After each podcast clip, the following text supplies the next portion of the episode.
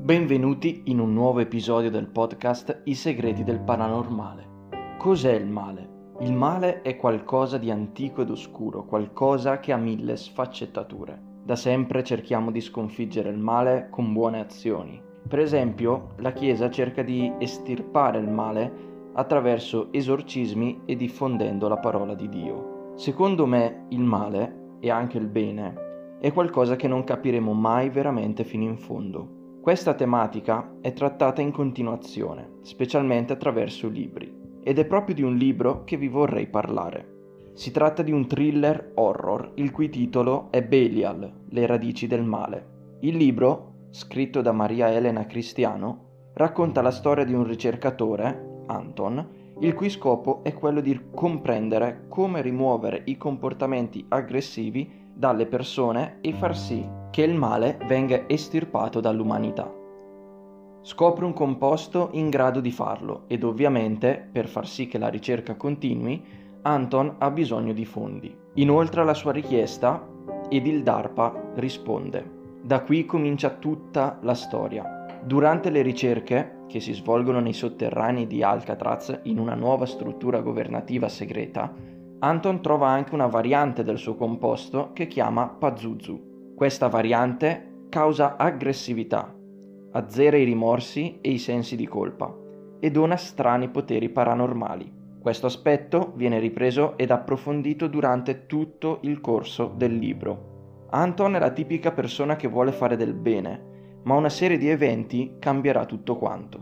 Personalmente lo trovo un ottimo libro, carico di tensione e di suspense. Accadono cose che non mi sarei mai aspettato e la storia è veramente avvincente e discorsiva. Alla fine del libro, se ci penserete, viene raccontata una realtà plausibile e, al tempo stesso, terrorizzante.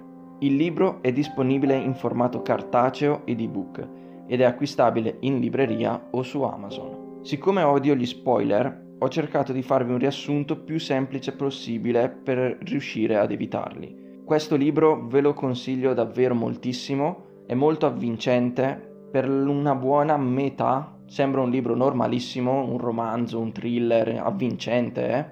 ma dalla metà fino alla fine succede di ogni e il libro cambia completamente aspetto, trasformandosi da un semplice thriller a un horror vero e proprio. È molto splatter, devo dirlo, le scene raccontate sono abbastanza macabre, e mi hanno un po' toccato perché non sono un grandissimo fan dello splatter. Il protagonista ha un'evoluzione incredibile che viene raccontata e svolta nei minimi particolari. Cambia completamente la sua personalità e queste variazioni si riflettono sia sulle sue azioni sia sulle persone che gli sono state vicine. Come vi dicevo, una serie di eventi farà cambiare totalmente il corso della storia e alla fine, come vi ho detto, racconta una realtà che è sì plausibile da un certo punto di vista, terrificante da un altro e soprannaturale da un altro ancora. Però, se volete saperne di più, vi consiglio assolutamente di acquistare questo libro. Non è lunghissimo, sono circa duecentodieci pagine e non ne rimarrete delusi.